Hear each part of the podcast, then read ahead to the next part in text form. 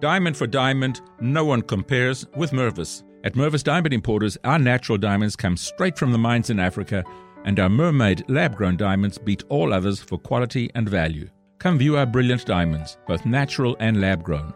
Mervis diamonds are so bright and full of fire they will blow you away. So will the affordable prices. Our diamonds may steal your heart, but not your wallet. See our mermaid lab grown diamonds and learn how to get a larger diamond for less. You can get a bigger mermaid lab grown diamonds than you ever thought possible. And with Mervis financing, you can enjoy up to five years to pay with zero interest. A generous full value trader policy and our lifetime warranty program easily make Mervis your first choice. When you mount a world class Mervis diamond into a designer ring from our huge collection, there is no equal. Mervis Diamond Importers. For an appointment, call 800 HER LOVE or go to mervisdiamond.com. Again, that's 800 HER LOVE or go to mervisdiamond.com.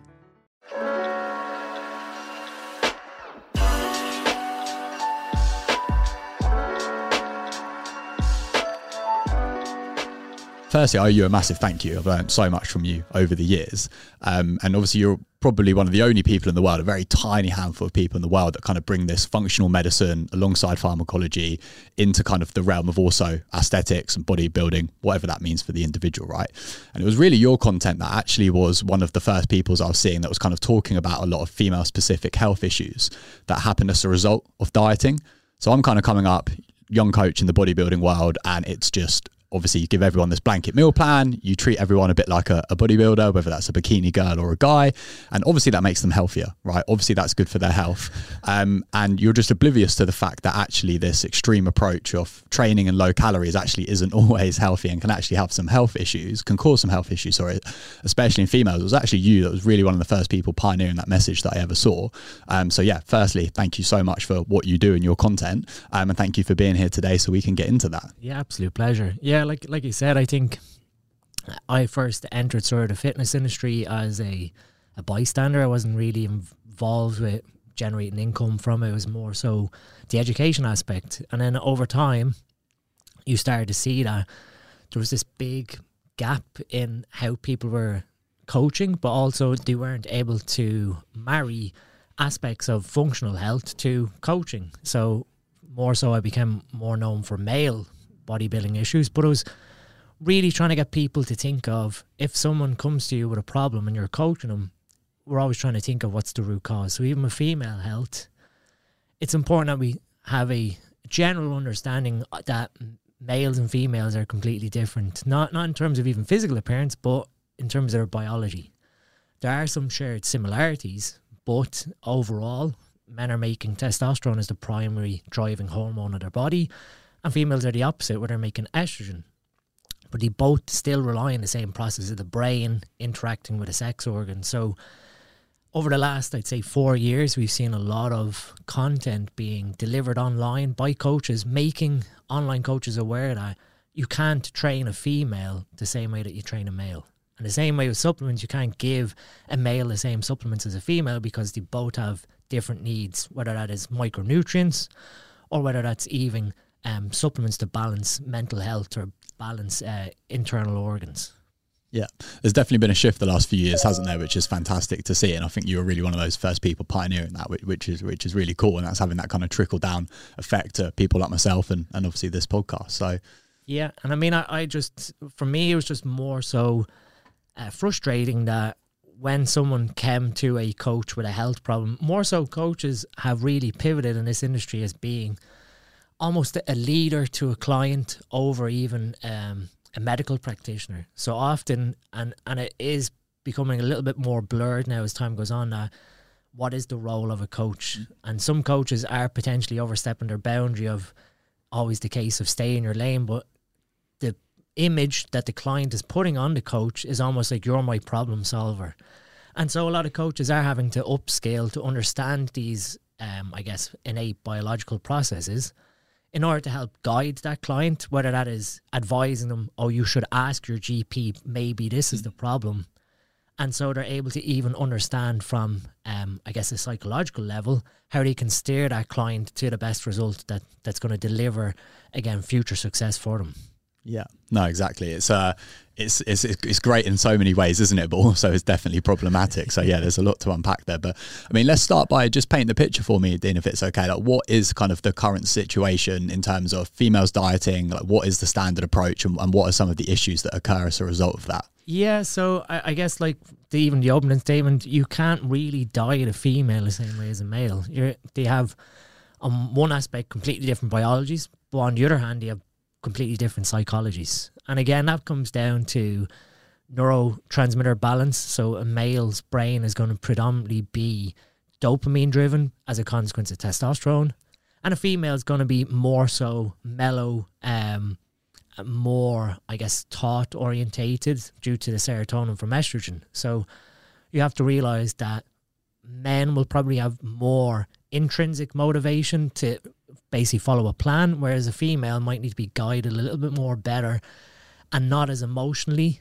We have to understand that potentially a male will just do as they're told, whereas a female may be more inquisitive.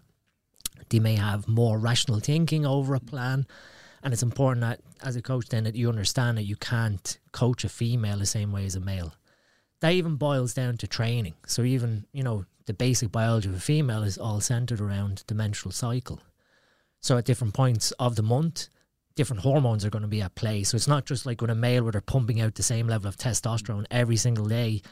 In a female's menstrual cycle, you're going to have periods when luteinizing hormone, LH, is rising with progesterone and estrogen counterbalancing what's happening in terms of whether they're ovulating or whether they're menstruating. And at that point, different levels of psychology is going to come in. So obviously, when their estrogen is elevated, their serotonin is going to be more elevated. So potentially, they're going to be a little more lazy or a little more emotional. And then at the other point of the month, estrogen is going to be lower, progesterone is going to be higher.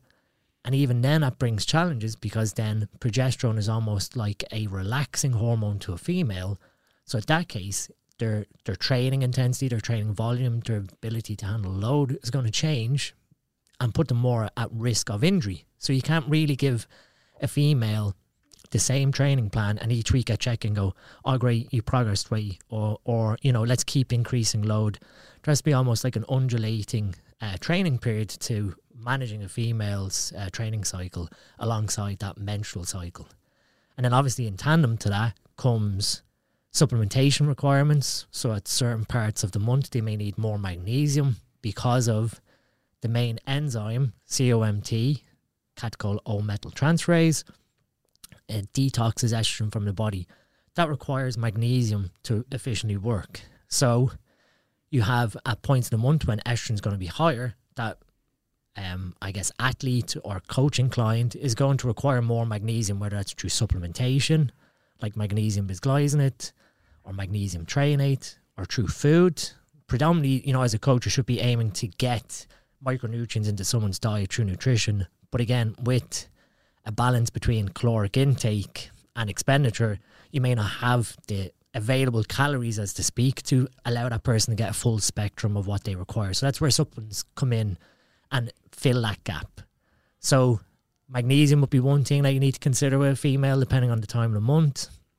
And then you go to another step further and you have to look at liver detox. So our bodies are designed to detoxify all our hormones or xenoestrogens from the environment. So we have to understand that the liver is going to be almost like the roadblock in females to whether they're going to have potential estrogen dominance um, side effects. And so you need to make sure that the female is having good bowel movements because quite a lot of estrogen is excreted through our bowels. And also to ensure that they're getting the correct, um, I guess, substrates that help the body to remove the estrogen through your urine. So it, it becomes a big, broad compass that navigating a female is a little more technically difficult than a male because of these intrinsic things that are happening over the course of a month.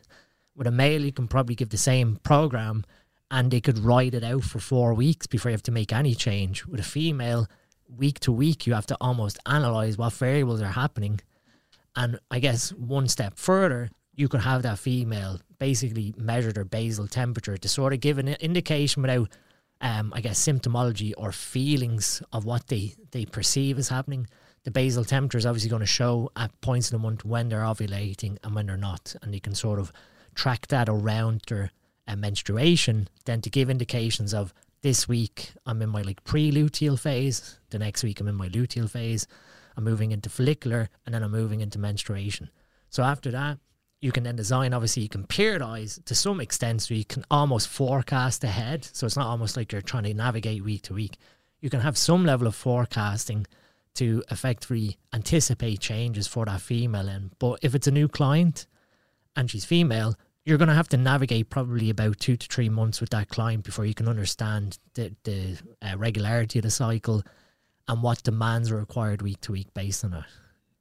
That's really interesting. I actually didn't know that COMT needed magnesium. So when that estrogen surging kind of pre-ovulation, is that something you'd look to include then magnesium supplement? So, so magnesium helps the enzyme function correctly, but the the enzyme then needs methyl donors, so like methylfolate or SAMe, S-adenosyl methionine.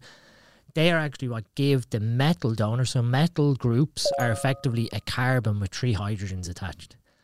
And when your body attaches that to estrogen, it creates a methoxy variant. So now you have a version of estrogen that's no longer estrogen, so it's a metabolite. So COMT puts that methyl group onto estradiol to transform it away from estrogen. So not only are you having to consider the magnesium requirements, you have to look at methyl donors. So their folate intake. Are they getting enough green leafy vegetables? Or as a supplementation factor, they could take perhaps a activated B complex that has methyl folate one of the misconceptions when we're sort of getting around to supplements is uh, folic acid versus methyl folate. So, folic acid is generally uh, medically recommended. Folic acid is the synthetic form of folate. So, it's slightly different in how it's um, chemically structured. And what happens is your body effectively has to convert folic acid to methyl folate. But the other side is that some of the enzymes that do this conversion process can be occupied with folic acid without taking any effect. So you're effectively affecting that folate cycle with folic acid to an extent. The more bioavailable form would be to recommend either tetrahydrofolate, 5-MTHF, or folinic acid, which is another methylated form of, of folate. And so incorporating that into a client's plan would efficiently uh, ensure that that COMT is being supported by the magnesium and then has the required, I guess, substrate with the methyl donor to deactivate the estrogen. Mm. Yeah. So, if in terms of the types of symptoms we're looking for here to see if this is a problem for for clients, I'm um, kind of break down what estrogen dominance is, if that's okay, Dean, because it's something that obviously it's it's more clients than not that I'm working with now. I would say fall into this bracket. So yeah, what is estrogen dominance? How does it occur? And then um, how does that kind of link back to what we've just been talking about? Yeah, so so in a female, m- most of the estrogen that's going to be made by a female is made in their ovaries. Um, similarly, in males, most of the testosterone's in the testicles. So they're, they're opposing gonad structures. Um, so when estrogen when estrogen rises too high, you effectively come to this sort of roadblock. And like we, we had said, it's, I guess you can call it estrogen dominant. So the body now has an inability to detoxify or remove this estrogen. And that can come from many things in terms of um, stagnated liver function. So the liver effectively is not able to metabolize the estrogen so that you can excrete it.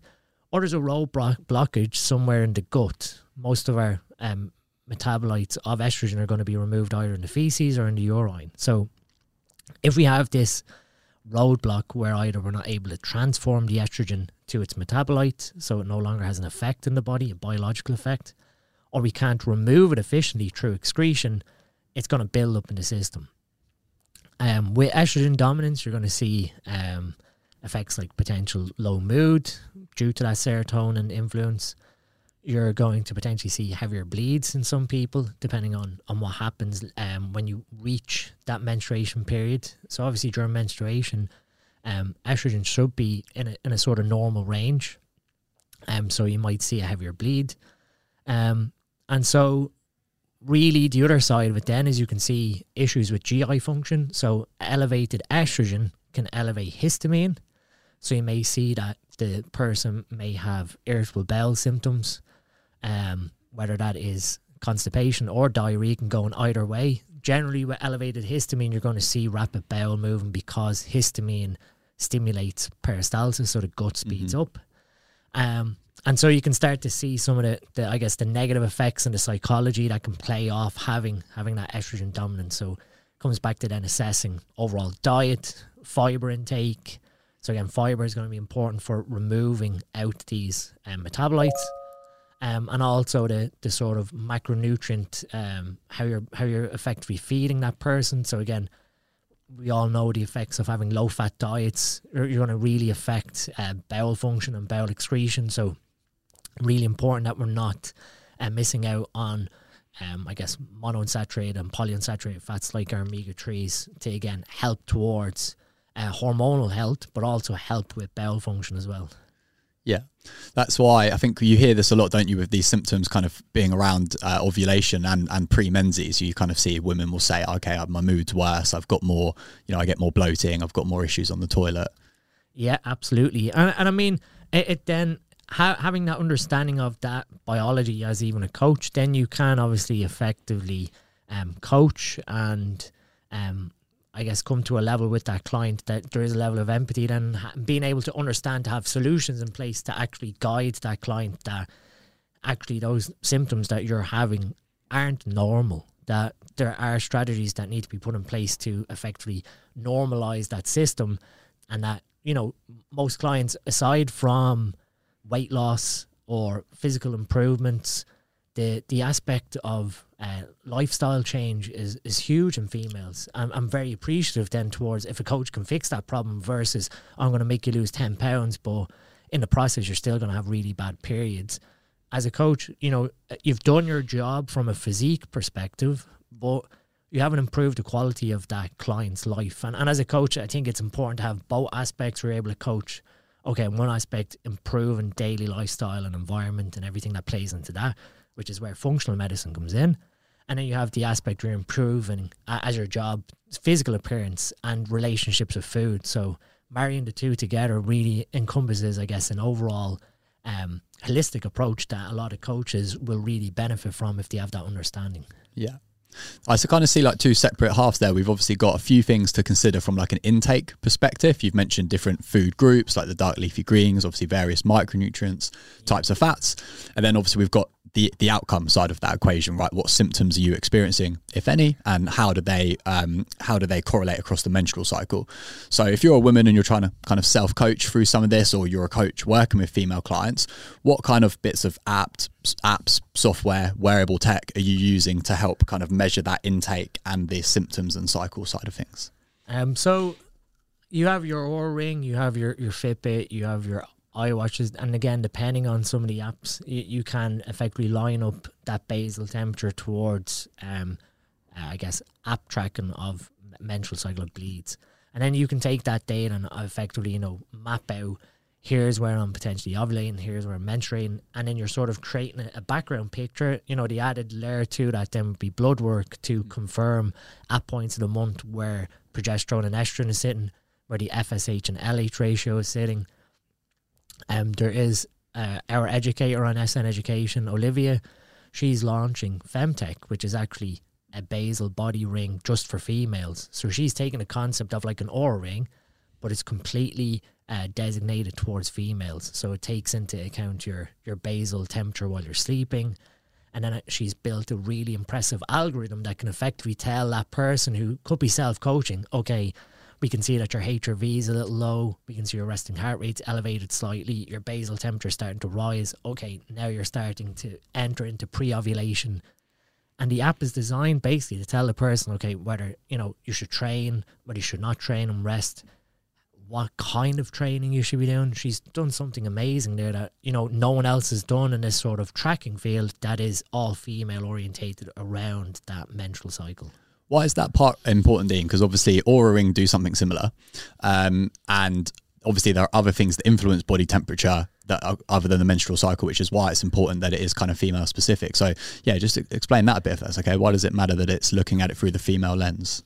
So I guess the the important aspect is that Oura isn't really looking at um, gender. It's just assuming okay, it does ask for your gender, but it's not really looking specifically at at the I guess the the things that factor then into the biology, like we spoke about, and that's sort of where Olivia's come in with the, um, I guess the algorithm in the background behind it. She'd be something someone perfect to to quiz about on your Yeah. podcast. Yeah, I like Olivia. I speak to her on Instagram sometimes. She puts out awesome stuff. So yeah, so she she's really clued in, and I'm really like when people sort of view me as um the sort of male health expert and towards hormones. Any female that comes to me, I often go, okay, Olivia's the expert for this, and I I refer on to Olivia because of how amazing and just sort of clued in she is to all aspects, and she's sort of this, I think, the pioneer of like striving for. Um, I guess equality in terms of female orientated health when it comes to like tech development. yeah, no, I love that. I think that obviously she's based in Australia, right? Yeah. So yeah, I'm half Australian. I'll be over there at some point soon, and I'll definitely be hitting her up and see if she fancies coming on the Absolutely. on the She- podcast. I, so I, can, I can hook you up as yeah, well. perfect. Thank you very much. So, um, yeah, that was great from like the the tech side of it, and then from from an intake um, side of things, how would you kind of look at that micronutrient and different types of fat, etc. status? Yeah, so so I guess um, importantly towards uh, fat intake is probably the most overlooked one. Um, obviously, at different points in the month, um, insulin sensitivity might be slightly affected depending on how testosterone is fluctuating with estrogen in a, in a female. Um, but generally, you're looking at probably somewhere around 15 to 20% fat constant and making sure that they are getting appropriate amounts of omega 3s through polyunsaturated fats in that diet, I guess, across the whole month. Um, I don't think there's there's going to be a period where you're you're effectively going to uh, diet someone harder and then back off specifically across the month. But in saying that, because of we know around sort of that uh, pre-ovulation sort of period, we we may see again issues towards uh, hormone dominance, which again could lead to, um, I guess, non-adherence to a plan. So you almost have to factor in some of that to, towards the psychology that some females may have a um, psychological attachment to certain foods. So we might find that they crave sweet foods or sugary foods or, or anything like that. That it's important then as a, a coach that you're not having this all or nothing approach. And this is sort of where the beauty of potential flexible dieting comes in that you, you have some leniency to the female psychology to remove some of the restrictions in terms of, oh, at this point in the month when you have these uh, cravings, or, you know, just fight through them and, and ignore it all.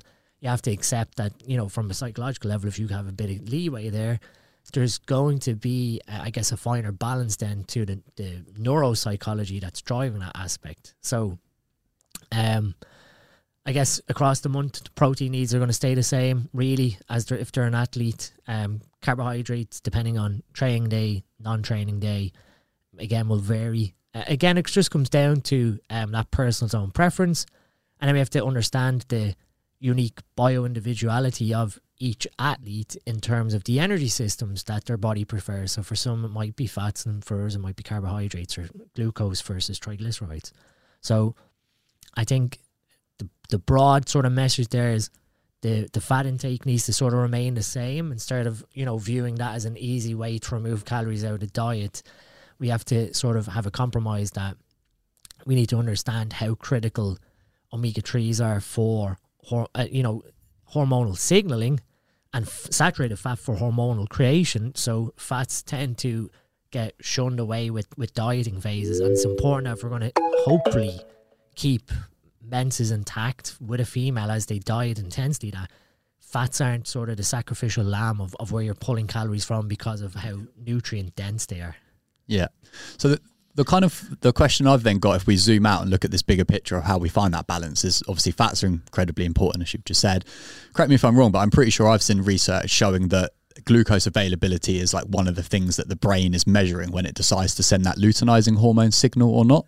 Yeah, not, not not something I've read personally, but I can see why. And again, we can see obviously the relationship that uh, leptin and ghrelin are going to have more so towards like growth hormone, growth hormone signaling again reparative process to the body, where we're going to effectively be pushing calories or or macronutrients to for repair.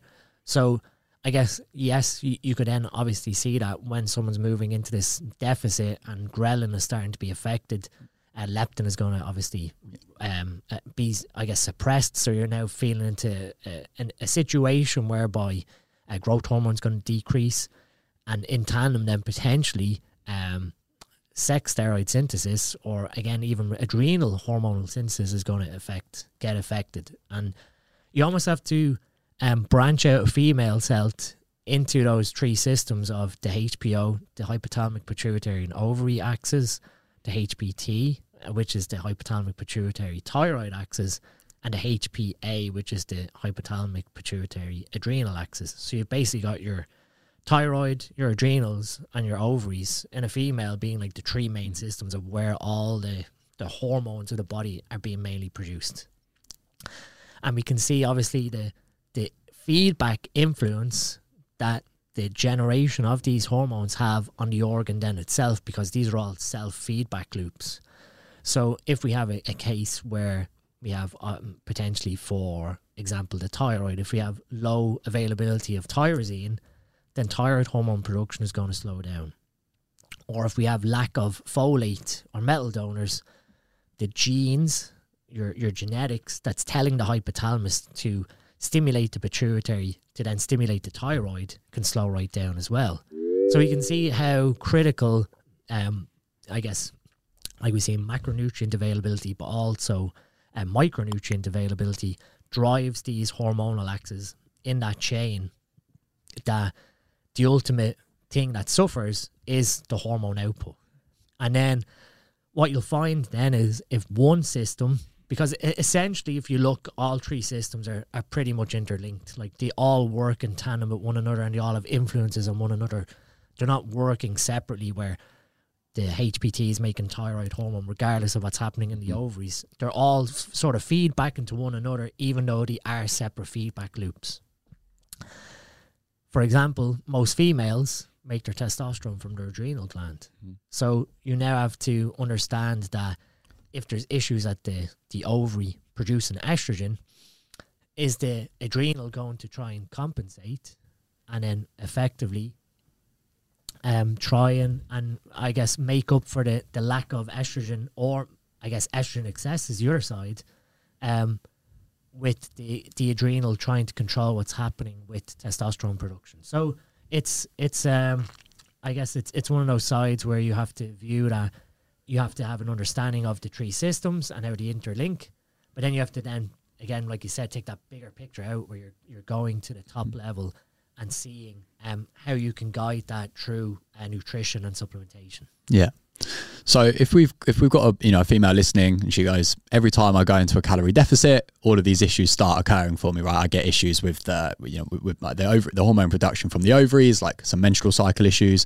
I get some issues stemming from the adrenal glands, like I feel stressed. I'm getting the mood swings, the blood sugar dysregulation, and she's like, I just want to lose some body fat, but it just seems really hard for me because I've got all this other stuff going on. When there are so many considerations for the female here dieting, like what is kind of the answer to that? Do we diet them with less of a deficit? Do we take more frequent diet breaks? We don't have a prolonged period in a calorie deficit? Like, you know, you've obviously coached so many females to, to world class stage physiques, which means you've got them lean enough. So how, how, how do we kind of manage that? So what, what I've learned over time, um, especially through um, having conversations with Olivia, it's sort of like if a female isn't in a position to diet, there, there has to be an acceptance there when you are um, onboarding that person that they need to be aware that if their body's not in a prime position to diet, then they're not entering into a dieting phase. That's the first and foremost yeah, consideration. Um, on the other side, then, yeah, like you said, you have to have sort of an understanding that there is going to come a point where we may have um, thyroid hormone, uh, I guess, down regulation, where we're seeing decreases in thyroid hormone output and metabolic adaptation. We all sort of throw that thing around where the longer you diet, the harder it is to, to lose body fat. In females, um, it tends to be more documented more so than males that we do see a potential slowdown in metabolism where potentially you're going to need more of a deficit or more activity to, to generate that overall energy deficit.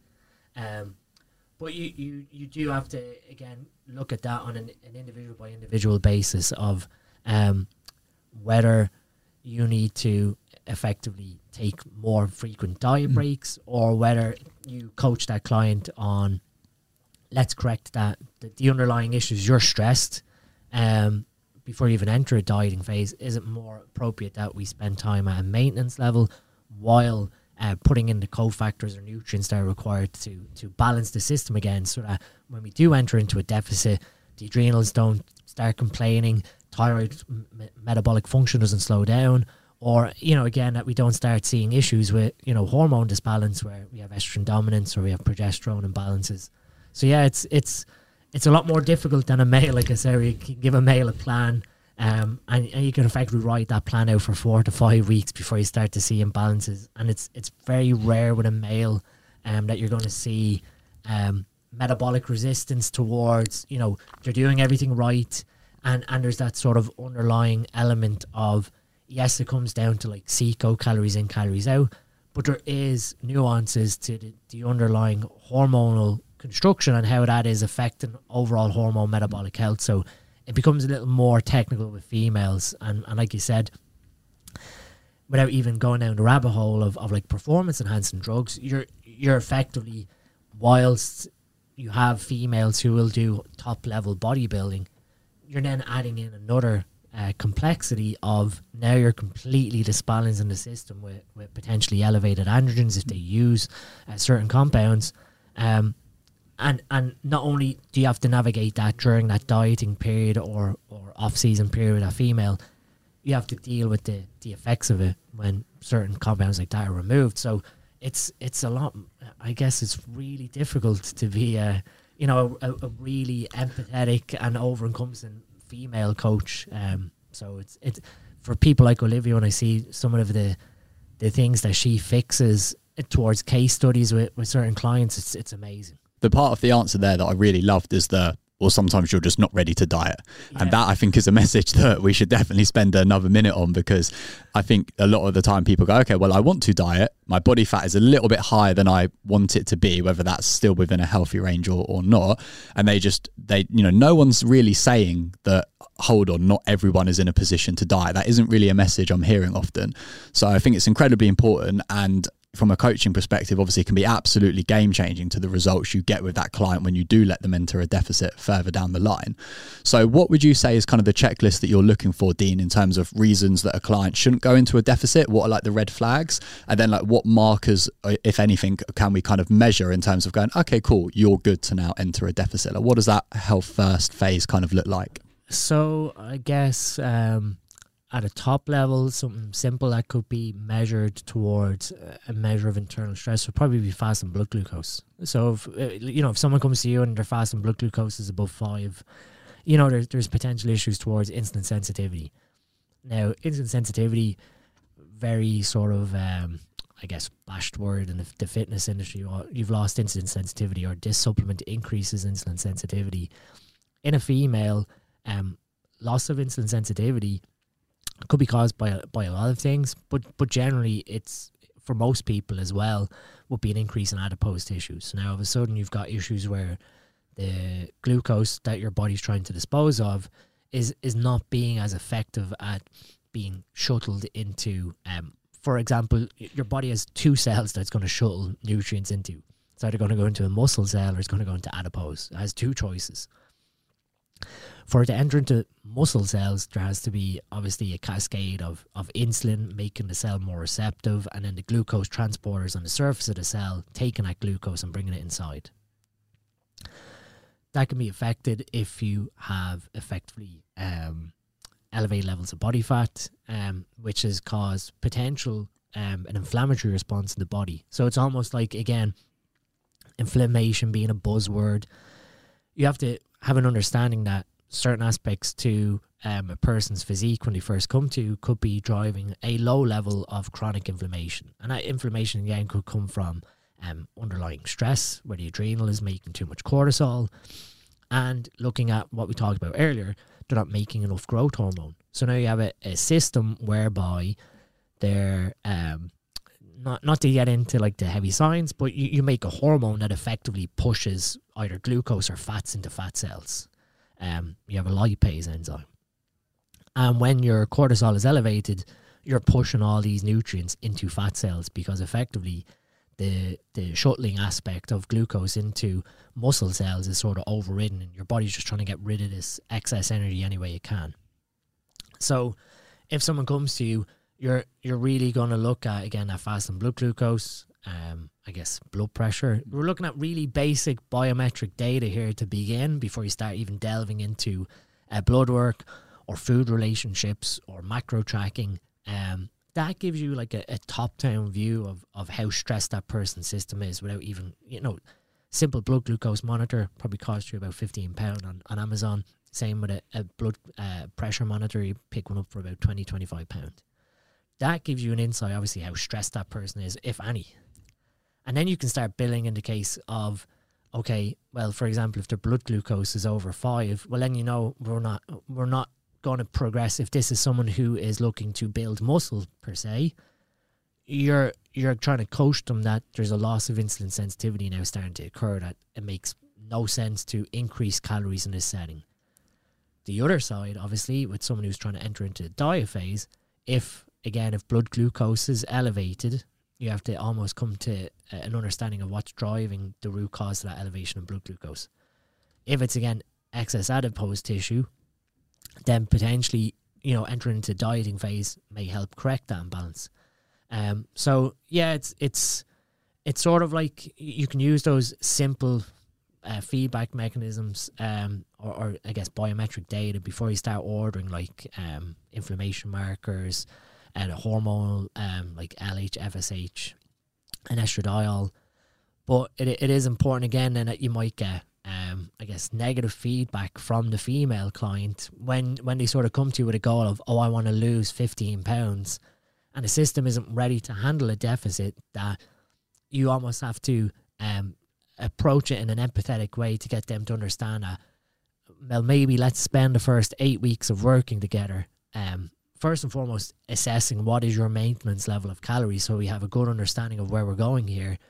But also, let's get sleep hygiene correct. Let's get micronutrient deficiencies in order. So you are setting up that client then for the, I guess, the routines and structures, which again is a big part of psychology with eff- effective weight loss, so that you're not getting them a quick result whereby when they, they eventually leave you, which tends to happen with all coaching, that you have effectively helped educate them. So you've spent time educating, start building your base, then taking them into a deficit, achieving the physical result. And then a client's happy they've built the systems, the structures, the habits that effectively allows them to continue on after coaching, either being able to navigate through a, a, a deficit or maybe a new maintenance level at that new lean physique, or have the understanding of um, being able to understand keeping the structures in place towards lifestyle or sleep, the micronutrients and all that. Yeah, fantastic. Um, I love that you said the fasted blood sugar and the, the blood pressure. They're two markers that I use with my clients. I found in particular, as you kind of touched on right at the start, dealing with females sometimes being a bit more like inquisitive and wanting to know why they're doing certain things. I found those two markers in particular really effective because most people, if they have even giving any thought to their blood pressure and blood sugar, which most people haven't. But if they have, right, typically what you'll hear is, okay, well, my carbohydrate intake is, you know, okay, I don't eat that much sugar. So obviously my blood sugar function's fine. And then the same thing with blood pressure. They'll be like, well, I don't feel that unfit. I do some cardio. So my blood pressure is going to be fine. Because they obviously don't understand what you've just explained there, this whole metabolic syndrome, you know, how stress physiology influences these markers. So I've personally found those markers so, so useful to actually get clients bought into this concept that actually everything in your body is also connected. And this is how stress influences these health markers. It's not necessarily just your carb intake and your, your cardio. Yeah, absolutely. And and that's you know that's that you you almost want to have that accomplished feel like I'm saying that you are giving that person the skills to to correct these potential hormone imbalances that again getting lean could be an amazing goal for a female but having normal periods could be just as even better than having a, you know beach body physique so um again as a coach with coaching females you almost want to have an understanding that the, the end goal, the physique goal, is often um, I, it could be even outweighed by some of the lifestyle improvements you're going to give your clients. Yeah, yeah, and I think a lot of the time for clients, it just comes down to hearing that that's actually possible. Because if the coaches are just putting out transformation pictures of clients, if they're not talking about the menstrual cycle, if they're not saying it's not normal to not go to the toilet or to have diarrhea or to have painful periods, how are these women going to know that these symptoms are not normal, right? Because it's so common in their world that they just go, oh, well, it happens to everyone, so it's just normal. Yeah, yeah, and and again, it's the, the complacency of accepting um, some symptoms as norm, normal or normality. That um, when things improve significantly through that sort of buy-in and being able to, to coach effectively, that that that to me is the biggest transformation. And again, it even comes down to with even top level physique competitors, how are you going to effectively manage that um, athlete uh, or competitor out of that dieting phase psychologically more so, and again being able to navigate out of it um, hormonally because again a lot a completely different discussion would be athletes with amenorrhea or having um an anovulatory cycles. So you, you effectively need to understand that as a coach that there's a level of added stress with a female who's just finished competing has had um, amenorrhea for maybe five or six months depending on the length of the deficit how you can effectively understand to navigate the psychology of that of reassurance that okay this is a normal part physiology because of uh, intense dieting. And as we slowly improve your caloric intake primarily through um, i guess fats and then adding in more carbohydrate the system begins to balance effectively like we said the interconnection between the thyroid the adrenals and the, the ovaries um, understanding that there's a huge level of stress placed on the body with intense bodybuilding physique development. Not more so like your your Gen Pop, but for um, coaching female competitors, that you have the knowledge then to understand that this whole, um, I guess, thought in the in in the past of doing slow reverse dieting can't be done with females. Yes, you have to be intelligent that the system is going to fight back. That if you put in a ton of calories, it's going to be leading more towards storage because of the, I guess, metabolic inflexibility that's developed. But you have to understand that, oh, you can't just add in like, oh, we're going to add in an extra five grams of carbohydrates because you finished competing. You almost want to now go, okay, we've digged into this deep hole. We need to crawl out as, as quick as possible to get you back to that normal physiology.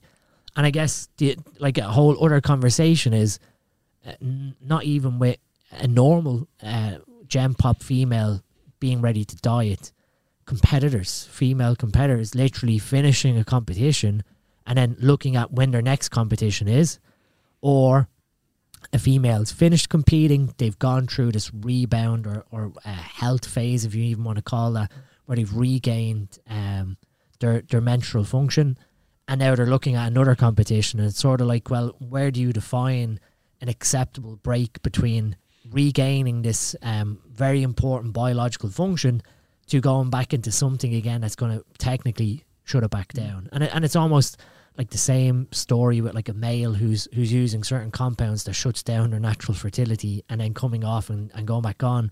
You have the same compass there with a female. Uh, where's the acceptable time um, between even dieting phases? And the answer to that is probably longer than most of them take. Yeah, absolutely. And I mean, because my background's pharmacology, you know, it sort of horrified me a little bit in the last couple of years, whereby we have um, certain coaches who are who are trying to be intelligent when it comes to female physiology. And obviously, when when a female reaches like the, the depths of a severe deficit, like I said, most of the testosterone is made in the adrenal gland. One of the first things that's going to drop in a female is testosterone output. Now, females may not appreciate, but testosterone is very important towards recovery, towards their strength, but also towards their libido. And so, if testosterone production falls out, that again can lead to issues with uh, estrogen production within the ovaries. So now you're, you're sort of feeding into this amenorrheic uh, cycle, and you, you you start to see like coaches who then um, assess a female's blood work and look and see the low testosterone because of the low adrenal output and you know horrifically like coach or advise on testosterone use in females um like female competitors this is not, not even a conversation for general population. But you have people are basically advising oh let's put this really androgenic compound into a female because your testosterone's low. And that sort of is going to be part of your rebound health phase. We're going to put in a bit more testosterone because it's low because of the dieting phase to speed up this recovery part after the diet. And it's just lunacy. Yeah, I don't even know what to say to that. yeah, it's, it's it's scary, and and it shows such a, a lack of understanding then towards female physiology and that this low testosterone level. And again, this can be for even general population. If, if you are experiencing low testosterone as a, a general population female listening, understand that most of your testosterone production is from your adrenals. So the first thing that should be corrected, even before like having a discussion with a GP about uh, HRT, more so testosterone for females, is look at the adrenal profile. Look, is the adrenal capable of producing testosterone? Is um, the diet, the nutrition, micronutrients set up to effectively support steroidogenesis within the adrenals? And again, that goes back to fat intake, and it goes back to stress, and it goes back to cortisol production, and it goes back to uh, hydration. There, there's so many aspects there that you need to assess first before you know probably not as blindly as a, a physique coach turn around to a female and saying take testosterone, but understanding like what I said in the beginning, this functional aspect of the root cause. Why aren't you making testosterone? It's because your adrenal's not capable.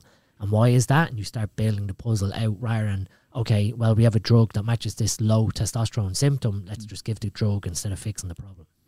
Yeah, no, 100%. I think that's a message that definitely more people need to hear. Um, Dean, you've done an absolutely incredible job there of kind of painting this picture of why we need to coach females differently and, and the, the, the systems of problems that occur as a result of not. If if possible, summarize that into kind of like three to five main kind of points and takeaways, if that's okay.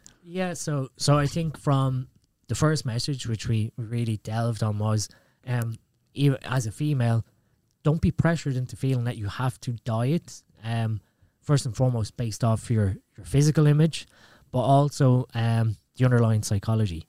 And, and from that, that even stems into competitors or physique athletes who may be listening that you, you almost have to have a pre diet success in order to earn the right to enter into a diet. Understand that it, is normal across a month for a female to have, again, different emotions, different recovery capabilities, and different um, I guess, nutritional requirements that you need to be in tune as as a coach or, or even as as a person who's coaching yourself or as a general population listening that it that it is normal to have food cravings at certain times of the month and um, to not feel guilty if you succumb to those food cravings as a, as a consequence of of that hormone milieu um, number three most complex issues often have a simple fix in that you're going back to lifestyle first before start going down rabbit holes of what medication do I need to take. And that, that again comes down to the fasted blood glucose or even the blood pressure. If you're a female and your blood pressure is elevated, you've got a couple of things. You could be dehydrated, where you're taking in too much sodium and not enough potassium and, and fluid overall to help with cellular hydration. Aerobic activity, of course, we said, oh, well, I do a little bit of cardio your smooth muscle um, that surrounds the outside of your arteries, um, it, it needs to be trained. So uh, look at you know high intensity activities. So whether you're doing a spin class or Zumba or something that that really drives up heart rate in a short space of time, you're exercising those uh, smooth muscle capabilities of the arteries to effectively be able to have flexibility to open and close to accommodate um, blood pressure. And so, whether your blood pressure is high, then you're looking at opening up the arteries to facilitate more blood flow. Um, and sleep, sleep and, and stress, um, really one of the fundamentals that should be in place for females is is very, I guess, adequate sleep hygiene, um, and uh, the routines that's going to take some of the burden away. I mean, um, females in certain cases are, are going to be like the anchor of a family as well. Like we didn't even touch on that. That most females will have a lot more mental responsibility over a male in a, in a fee in a, in a household or in a family setting. So we, we need to understand that how we can support that that female's mentality, that female psychology, in order to be going to bed not stressed or not worrying about the next day or not worrying about children, uh, which is sort of like a, I guess a stereotypical view, but in most cases it's sort of the maternal care of, of the children where the mother is sort of expected in the morning time to sort of bring the family together and, and get dad out the door, get kids out the door. So without, you know, compromising her, her own health. So again, sleep hygiene, um, having, I guess, mental structures or, or mental recovery capabilities being in, coached into a female is important as well. And then finally, uh, supplementation. Don't be afraid of supplements. Um, I guess that was sort of where me with supplement needs. I, I like loved the how well supplements can be matched to conditions because of the root cause. So again, estrogen dominance, COMT, COMT is not working properly because you're lacking magnesium. Simple fix. Put more magnesium in by food, or if you don't eat a ton of spinach or anything like that, we've got a supplement where you're getting 150 milligrams of magnesium in quite easily with two capsules. So you've got either a big plate of spinach or you've got your two capsules you make the decision on, on what sort of fits your, your lifestyle. Yeah. So, yeah, so that, those would be sort of four or five main ones overall from what we spoke today. Yeah, that's such an important message, and thank you so much, Dean. I've, I've learned several things there myself. So selfishly, that that was great, and I know a lot of people are going to really benefit listening um, to that. You've built an absolutely world class brand from a supplement standpoint, but also the education platform. So um, tell people a little bit more about that and where they can find out more about yourself. Absolutely. So the brand is Supplement Needs. So our website is www.supplementneeds.co.uk. Um, if you go to the website, um, you can save ten percent with my code Dr. Dean. And then, like you said, we have a an education platform that is now two years old, where we have, um, I guess you could call educational experts like myself and Olivia, um, who are delivering content in sort of their specialized fields.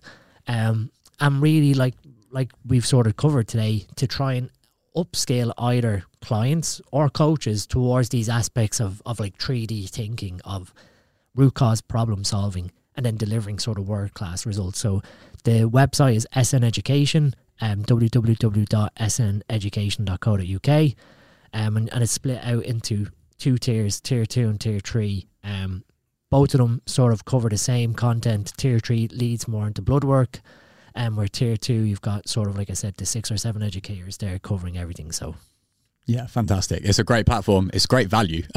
tier, tier two is, is, is cheap, really cheap for the amount of content on there and that, that level of content as well. So yeah, we're, we're coming up now on 300 videos at 7.99 a month and it's yeah. cancel any time, which is important that people, you know, if they can't afford a budget or if they want to drop in and out, like, like I said, we, between the seven of us, we try and release about 10 to 14 videos a month consistently and and it's not sort of like me sitting in front of a camera for five minutes. It's like no, they're detailed, de- dedicated lectures, which yeah. some people sort of tell me that oh you're gone off the message. But what I sort of want there is that that third level approach where you are getting upskilled mm. instead of me just talking in front of a camera for five minutes. We'll go into some studies. We'll give references, and that lets you go off and then question yourself. Okay, yeah, that's that's a reference there. I'm going to look into that to learn more. So, yeah, no, I love the platform. I've, I've done a good amount of my studying on there, so I like that they're slightly longer form. And yeah, it's great value, an absolute no brainer for anyone listening, whether you're trying to self coach or, or you're a coach. So appreciate yeah, check that out, everyone. Dean, thank you so much for joining me today, mate. I really, really appreciate your time. That was a fantastic episode. And thanks for inviting me on, Leo. It's a pleasure. Perfect.